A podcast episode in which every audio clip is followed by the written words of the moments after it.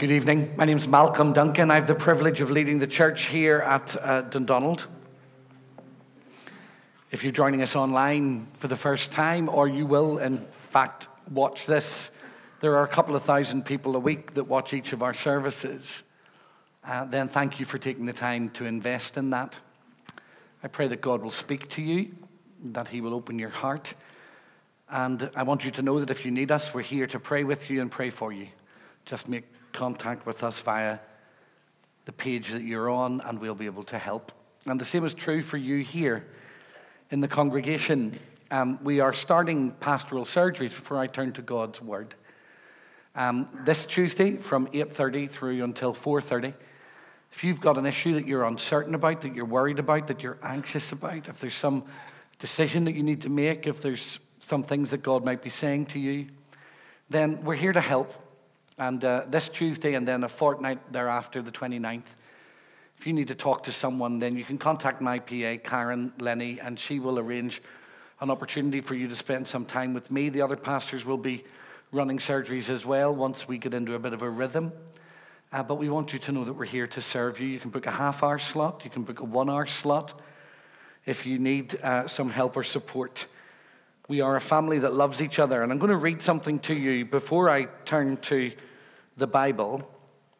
Over Christmas, one of our uh, fellowship, Joyce McAllister's mum, passed away. And uh, she gave me this as she came in this evening. I want to just read it to you. To my church family, thank you so much for your prayers and text messages. They have been a great comfort to me over these last couple of weeks. I'd like to thank Pastor Pip, Michael, Paul, Campbell, and my friend June for coming to my mum's funeral. I was so happy to see members of my church family there in my time of need. A funeral is hard to go to at any time, but it's harder when it's your mother. As a Christian for the last 18 years, it isn't any easier. Over the years, I have seen where God has carried me over the most difficult parts of my life. And I know in my heart that God was with me and holding me up the day of my mother's funeral. And I give him all the praise and glory. For God is a big part of my life because without him, I'd be lost. So I'd just like to thank you, church, for being there for me and for my family. Love Joyce. Please do continue to pray for her and for others in our church family that need comfort and strength at this time, those that um, Pastor Tyler mentioned, as well as Hammy Wilson, who is in a dire situation, an elderly gentleman, much loved by our church, and needs God's grace and strength at this time. I'd like to talk to you for a moment or two this evening, whether you're a Christian, you're exploring faith, or you're not yet a Christian, or whether you are a believer and need reminded of what God has done for you. I hope my word will bring encouragement to you. It's entitled, He Has Rescued Us. And if you have a Bible, could you please turn to Colossians chapter 1? I'm going to read from verse 3 through to verse 14.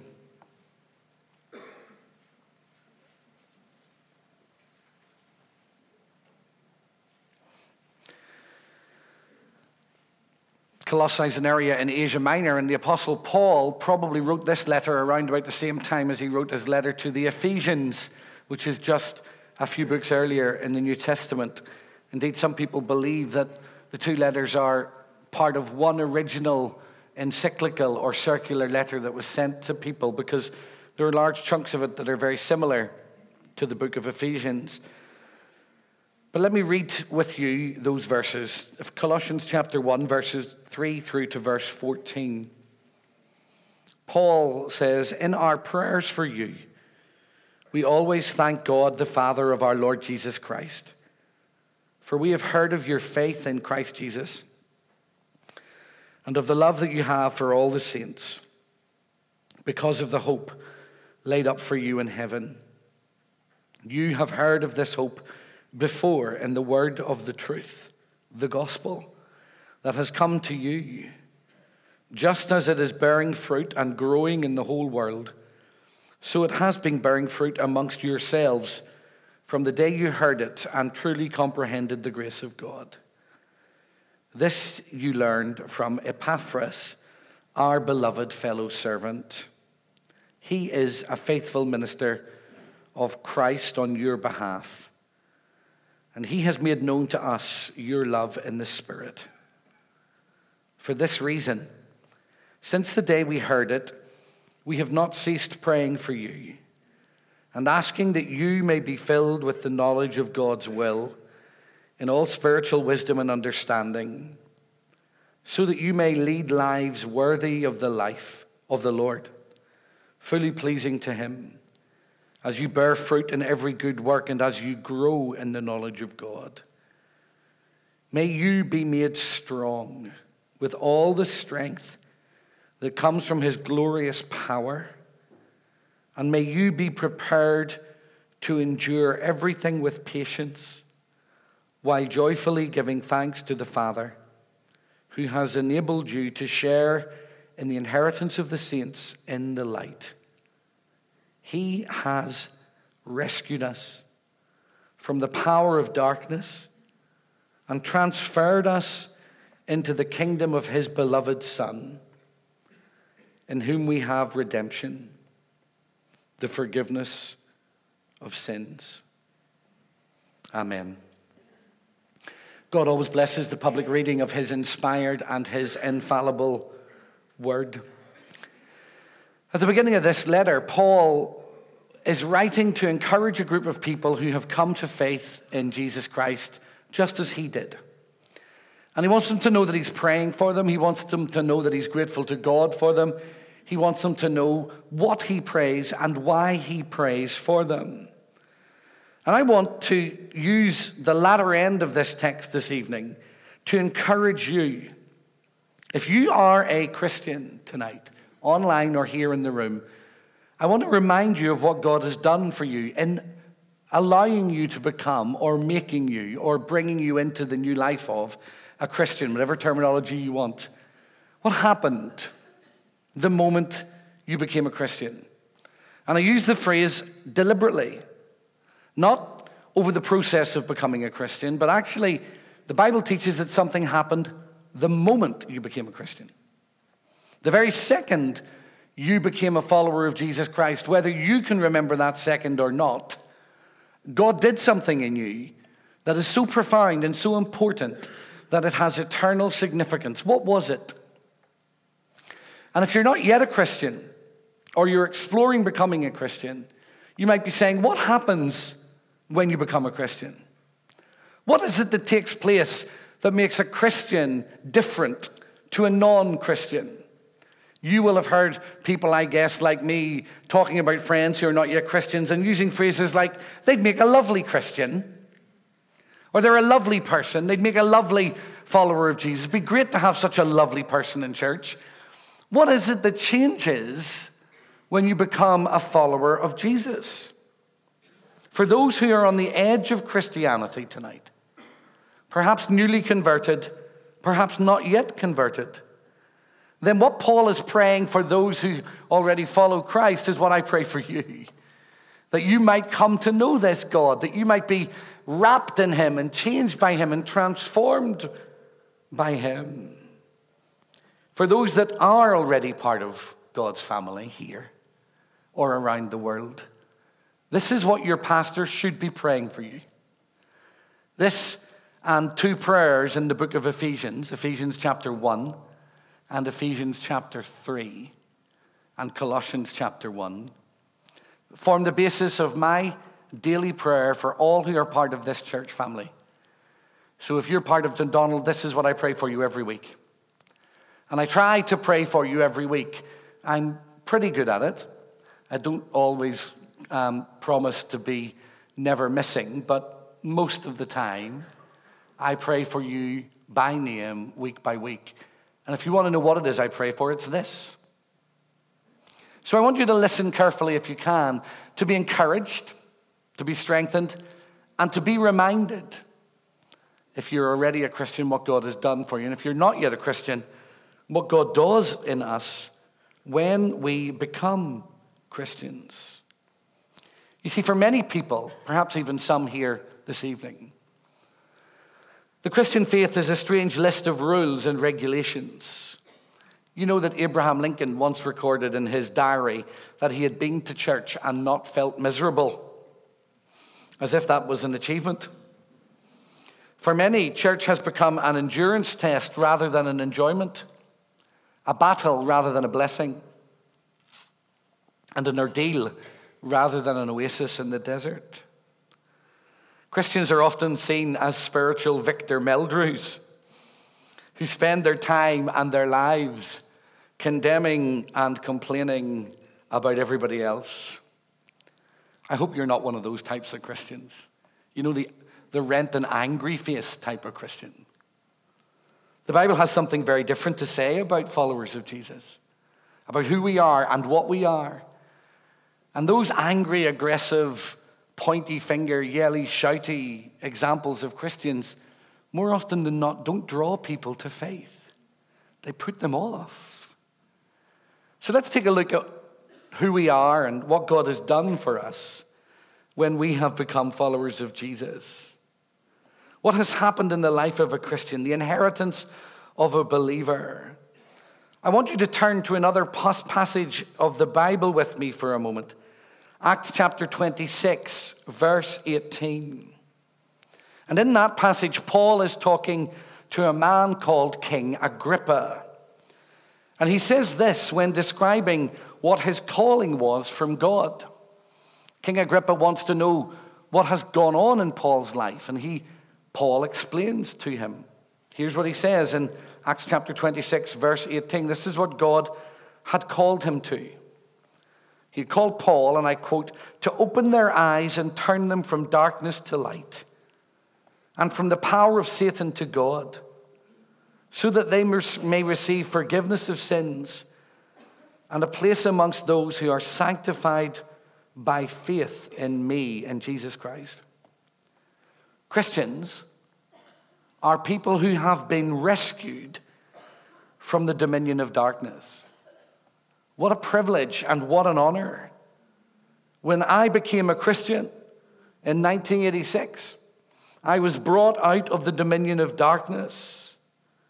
The word that is used in our Bibles for the word rescued has a very special meaning. It means that when an army won a great victory over its opponents, they would use this word. It means that they would take the population of the defeated army's country, every single one of them, and every single thing belonging to them, and they would take it all from the land of the defeated opponent into the land of the victor and give it to them permanently and completely. So when God tells Paul that he wants him to be someone who preaches a gospel of rescue, and when Paul prays in uh, Colossians chapter 1 that the believers in Colossae might understand that they have been rescued, the word is a very strong and a very powerful word. It's important. It's the idea that when you become a follower of Jesus, God lifts you up, lock, stock, and barrel, and transfers you from a kingdom where you have been controlled and held and imprisoned by something else. Everything about you and everything that you are. He lifts you and he transfers you into a new kingdom. That's what rescue means. It doesn't mean to be half in and half out. It doesn't mean to be still stuck somewhere else. It means to be set free. That's what happened to Israel in the Old Testament with Assyria and to Judah with Babylon when their overarching enemies came and lifted them. They took them and brought them into a different place. This is what happened to those who are born again. When you are given new life by Jesus Christ, you are transferred, rescued, released, set free, liberated, unchained, and taken completely out of one kingdom and into another. When Jesus said in John chapter 10, verse 10, that he had come so that we might have life, he meant it when he had said that he had come to set the captives free in Luke chapter 4, he meant it. When he said that we would know the truth and the truth would set us free, he meant it. Listen to the words of Exodus chapter 18, verse 10. He said, Praise be to the Lord who rescued you from the hand of the Egyptians and of Pharaoh, and who rescued the people from the land of the Egyptians. It's the same word. The Hebrew people set free completely from slavery in Egypt for centuries by the hand of God.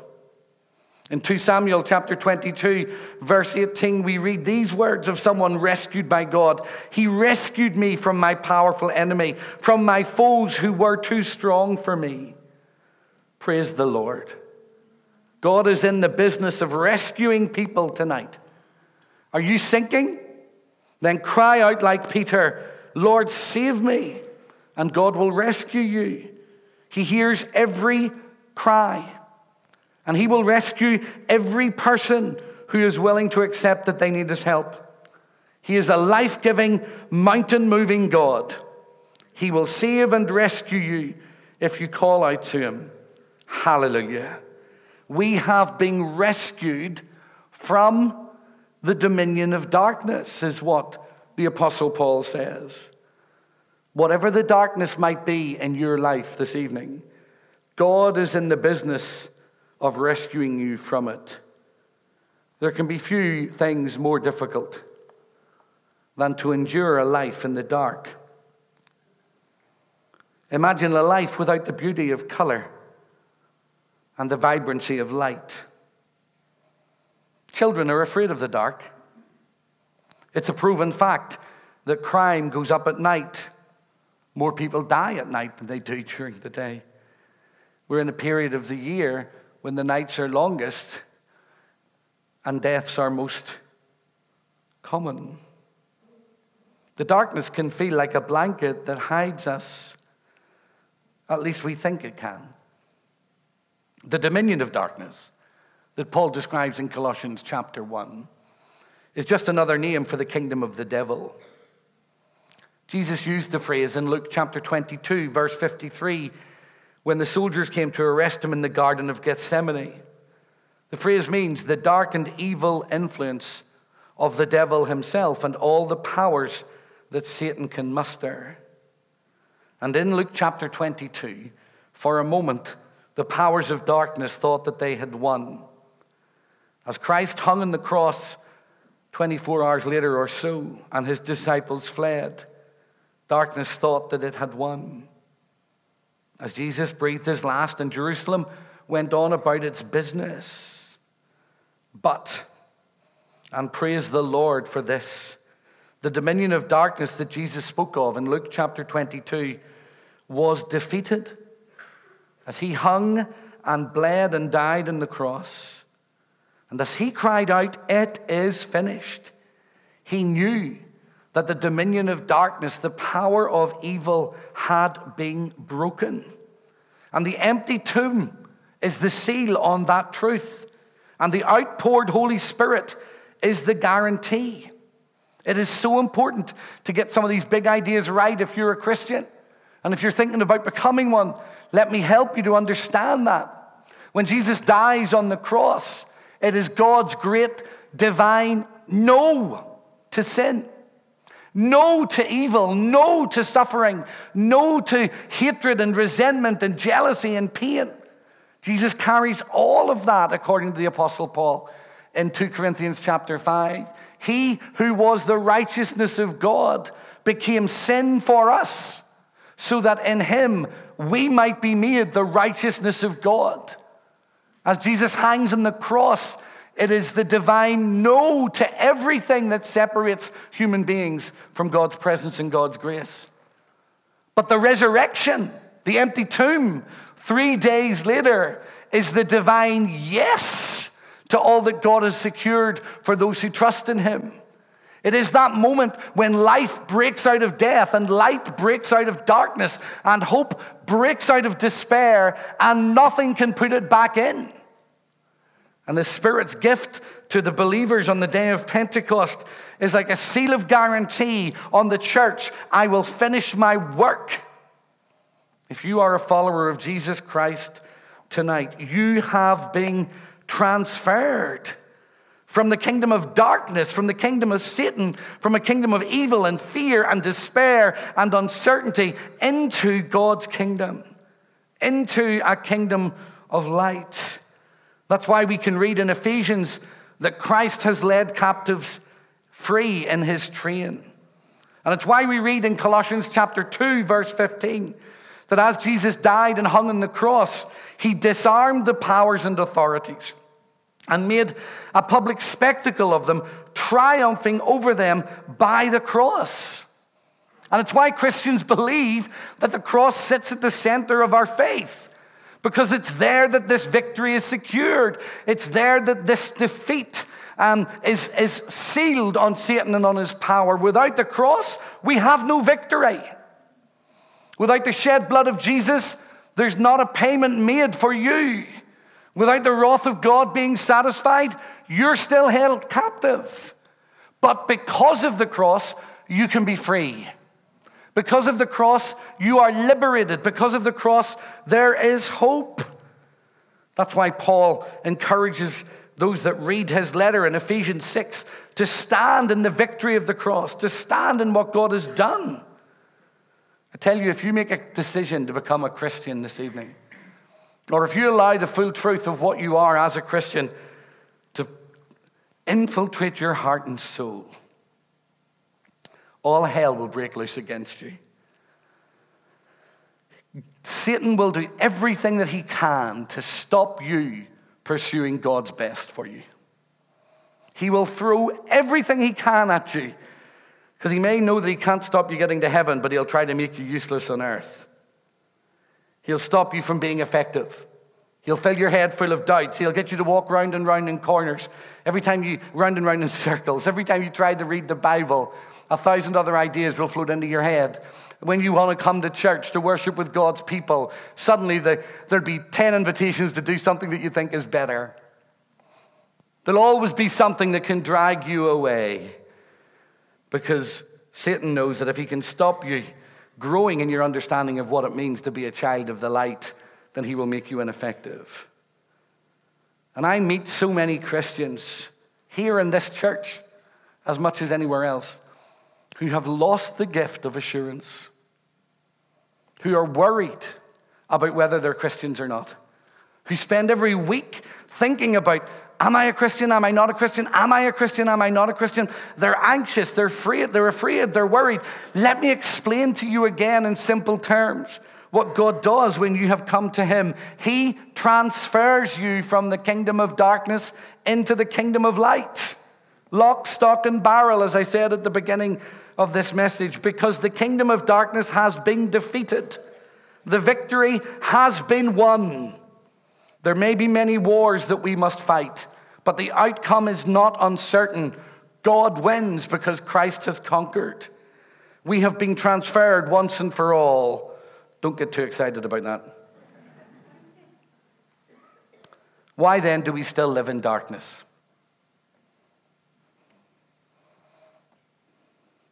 Why do we spend our lives shuffling about in the corners of our morality and our ethics, hoping that God doesn't see?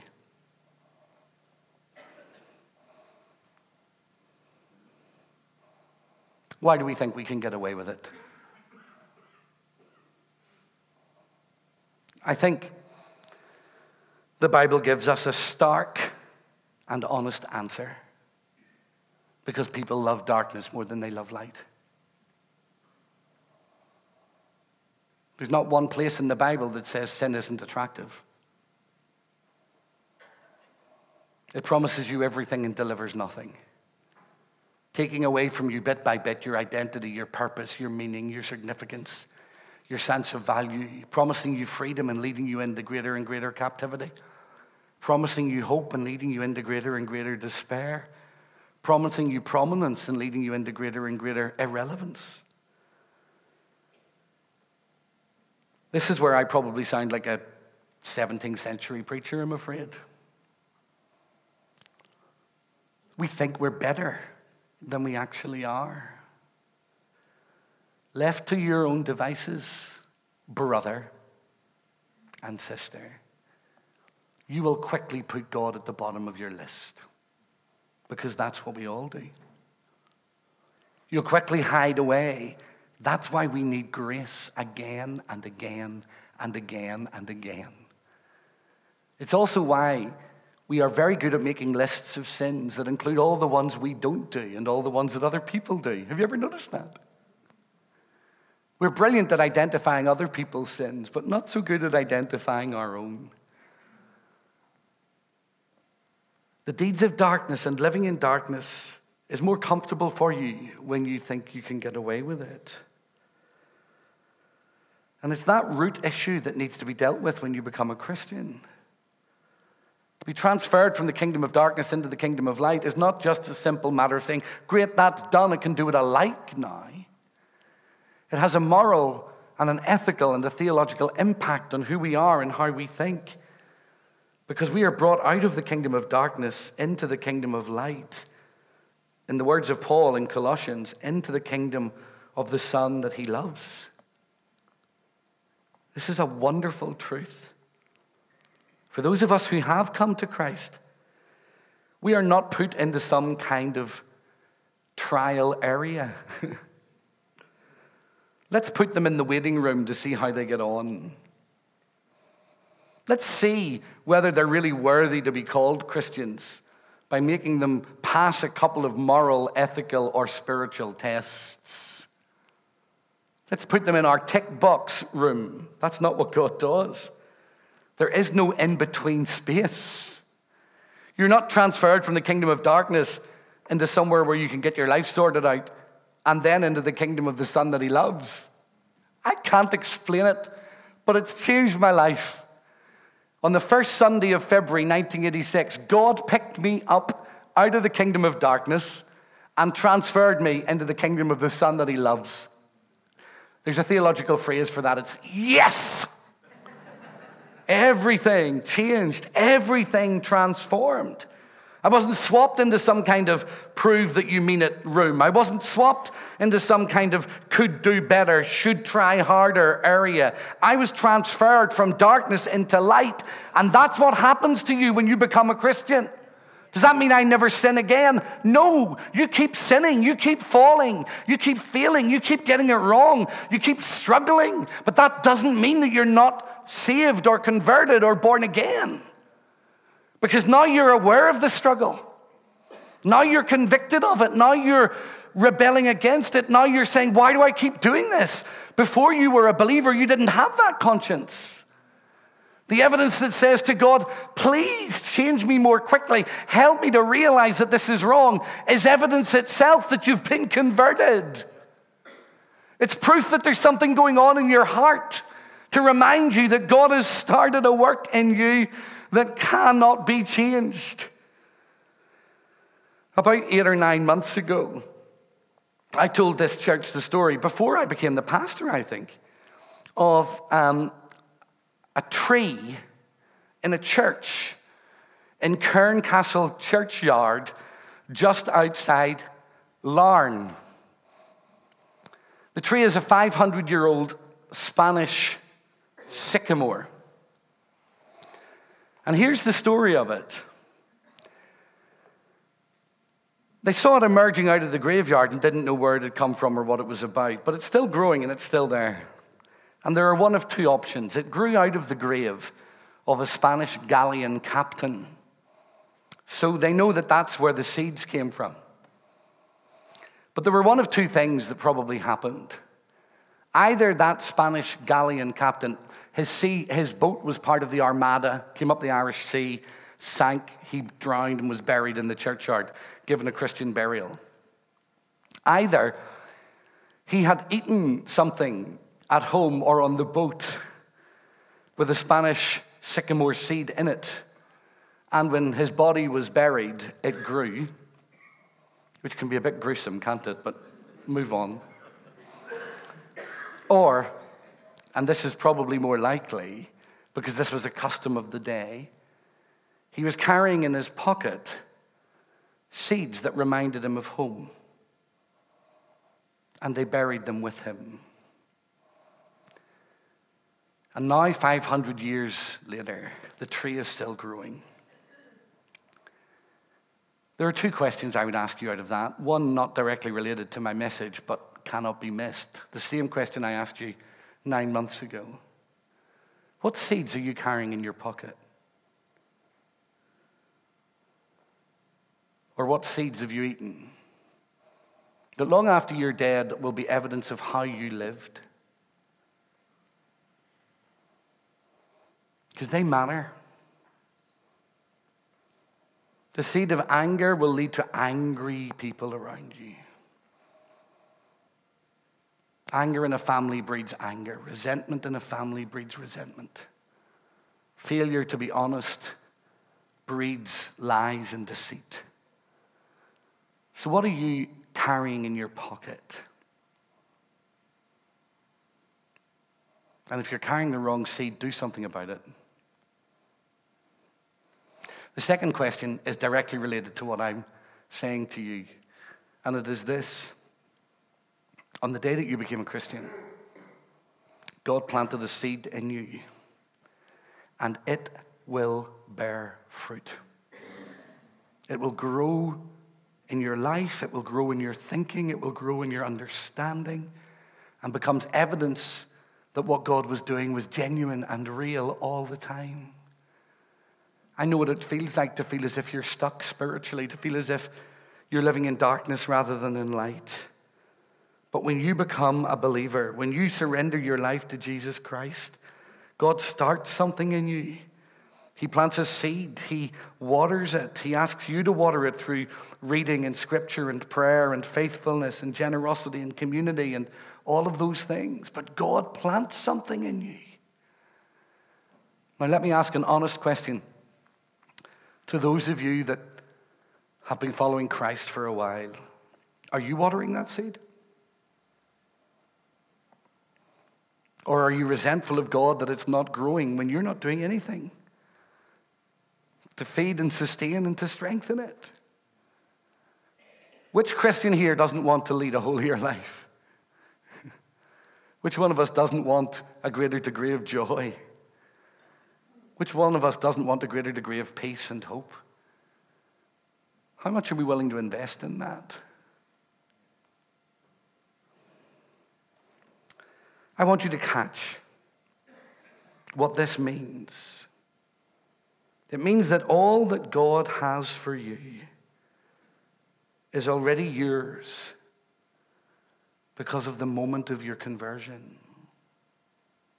It's not about you creating it, it's not about you generating it, it's not about you making it happen.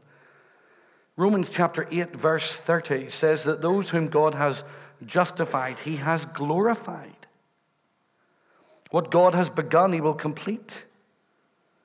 If you're a Christian like me here this evening, then you're part of the vanguard.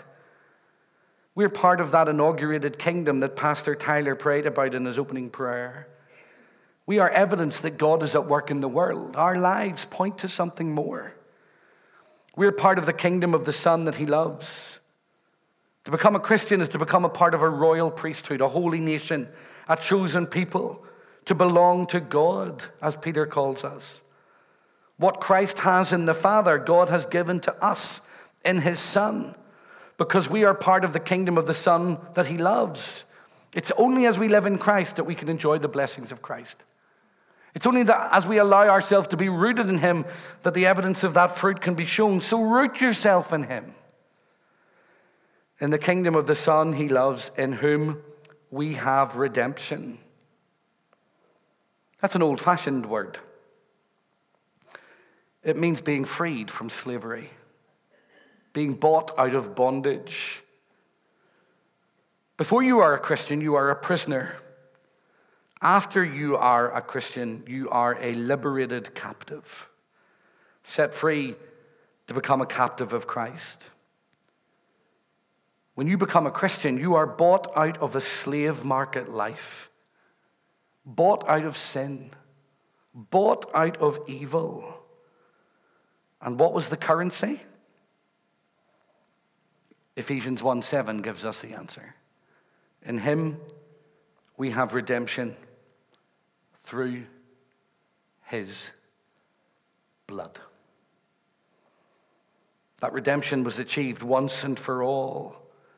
And yet, the benefits and the joys of it are experienced anew every time someone becomes a Christian. The slave has been set free. The chains have been broken. The power of the blood of Christ has worked again. I love it. I love seeing people coming to faith because it reminds me every time that the power of Jesus' blood has not lost any of its potency. It has always worked and it always will. He is able to save tonight all those who come to him and will reject none if they come with a genuine and open heart. Do you know that power? It is the same power that is at work in the life of every believer. If you need set free, God can do it. If you need bondages broken, God can do it. If you, know, if you need set free from dominions of darkness in your life, God can do it. I encourage, I invite, I implore you this evening to stand and claim the call of Christ upon your life in whom we have the redemption of God, the forgiveness of our sins. A Christian is a forgiven person, set free from our mistakes, set free from the things that we wish we hadn't said, and the things that we wish we hadn't done, and the things that we knew that we could have done and didn't do and the things that we know that we could have said and didn't. The Anglican tradition has a great way of remembering that. Before communion, they invite those that take it to be silent and remember sins of omission and sins of commission. What sins has God forgiven you of? What thoughts and deeds and words? What coldnesses of heart. God has set us free. And whatever you're facing tonight, whatever brought you to church, whatever brought you to watch online, if you're exploring Christianity, God is able to forgive it all. There's nothing too powerful for Him, there's nothing too strong for Him. And how does that all take place?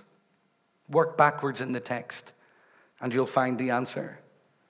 In verse 12, this remarkable act is given to us through grace. In the book of Acts, when talking about the power of God, Peter said in Acts chapter 10, verse 30, 43, all the, test, the prophets testify about Jesus that everyone who believes in him receives forgiveness of sins through his name. The Father, the God that created you, has qualified you to share in this abundant life. Only grace and only faith can bring you into alignment with it. He has qualified you because he made, for you, he made you. He weeps over you. He sent his son for you. He turned his face away from Jesus as Christ died for you. He stands at the gate and waits for you. He sends his spirit to convict you. He reaches out his hands to you and he promises life to you. That's all already done. What you do will determine whether you enjoy the benefits of that. What is a Christian? Someone who has been set free by the blood of Jesus, transferred from the kingdom of darkness into the kingdom of light, and enjoys forgiveness of sins through his blood.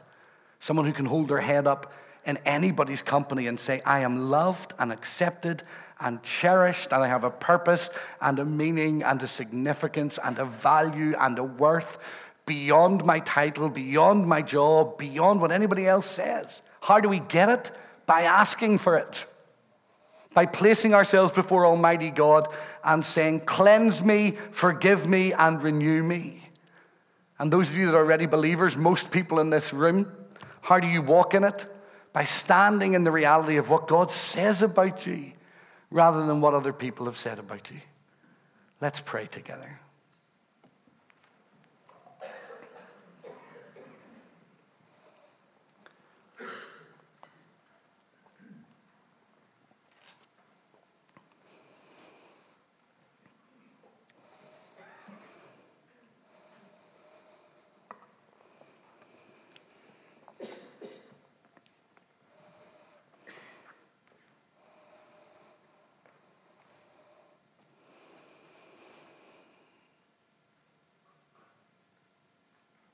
I want you to take a moment to quietly reflect on what I've said.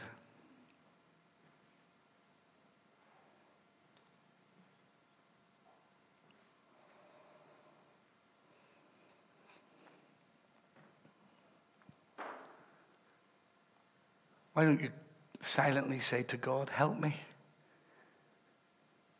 to walk in the assurance of what you've done for me?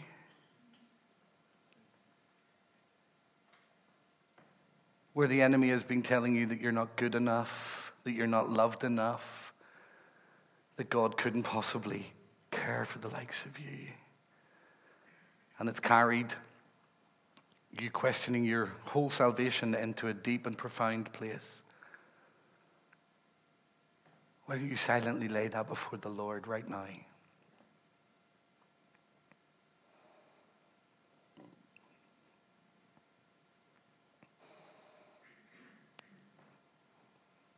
I have felt prompted all afternoon to pray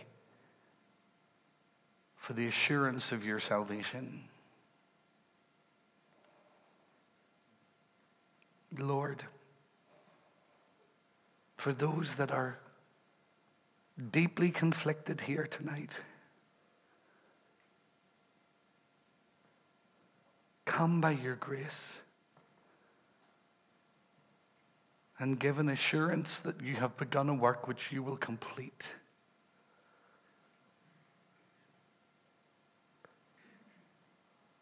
For those that are trying to make this all work on their own without your strength, would you break in by the power of the Holy Spirit?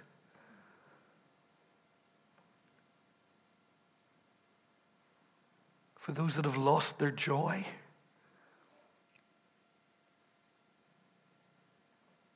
And find themselves on the second Sunday of 2019 already exhausted and stressed. Visit by the power of your Holy Spirit and bring a fresh assurance of your peace and your grace. lift all of the anxieties and the burdens and the worries that pull our heads down and let us look into the face of Almighty God. Minister your grace across this room and across the internet, strengthening feeble knees. Just gently, without anyone else seeing you, everybody's eyes are closed. Open your hands on your lap if you'd like to, as a sign of saying to God, I want you to strengthen me this night. I want you to give me courage.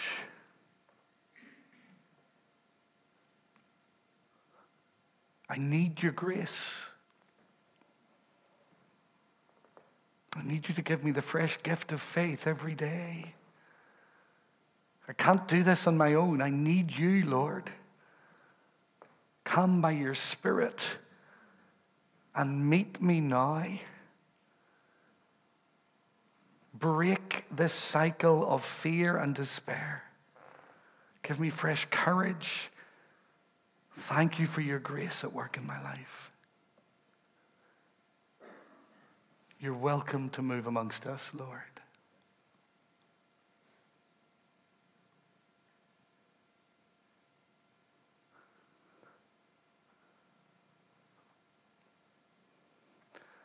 One or two of you are so desperate for this that your hearts break when no one else can see you.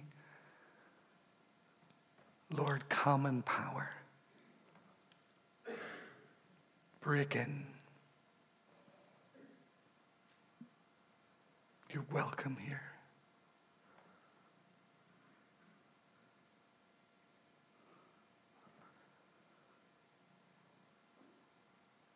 And is there anyone here tonight who is not yet a follower of Jesus?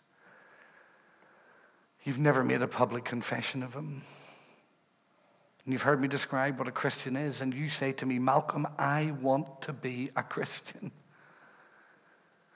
I want to be transferred from the kingdom of darkness into the kingdom of light.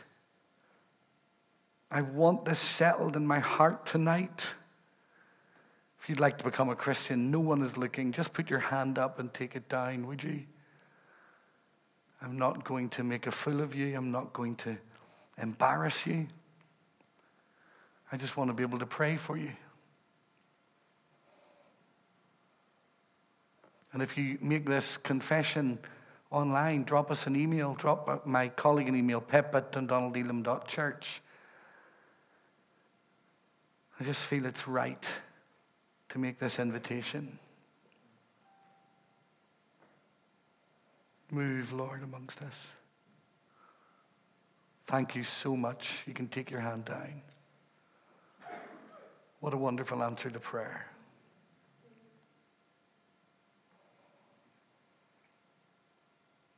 I knew it. Lord, I want to thank you for that person. And I want to pray tonight that you will flood their heart with peace, that you will transform their lives, that you will give them hope and courage, that they will know you at work. Thank you that you take us as we are, not as we think we should be. And may my brother know that he is forgiven, that he is released, that he is set free, that his life has been placed into a different trajectory tonight by the power of the Holy Spirit. And I ask, Lord, that you will continue to move amongst us and draw us all into your family and closer into your purposes and plans. For Jesus' sake, we pray. Amen. I'd like to invite you to welcome a new brother into the family of God tonight.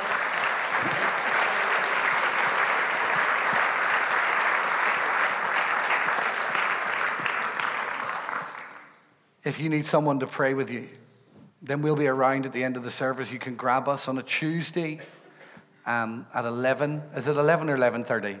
It is 11. 11 through until uh, 1. I don't know why I'm having a senior moment, Eileen. I'm so sorry.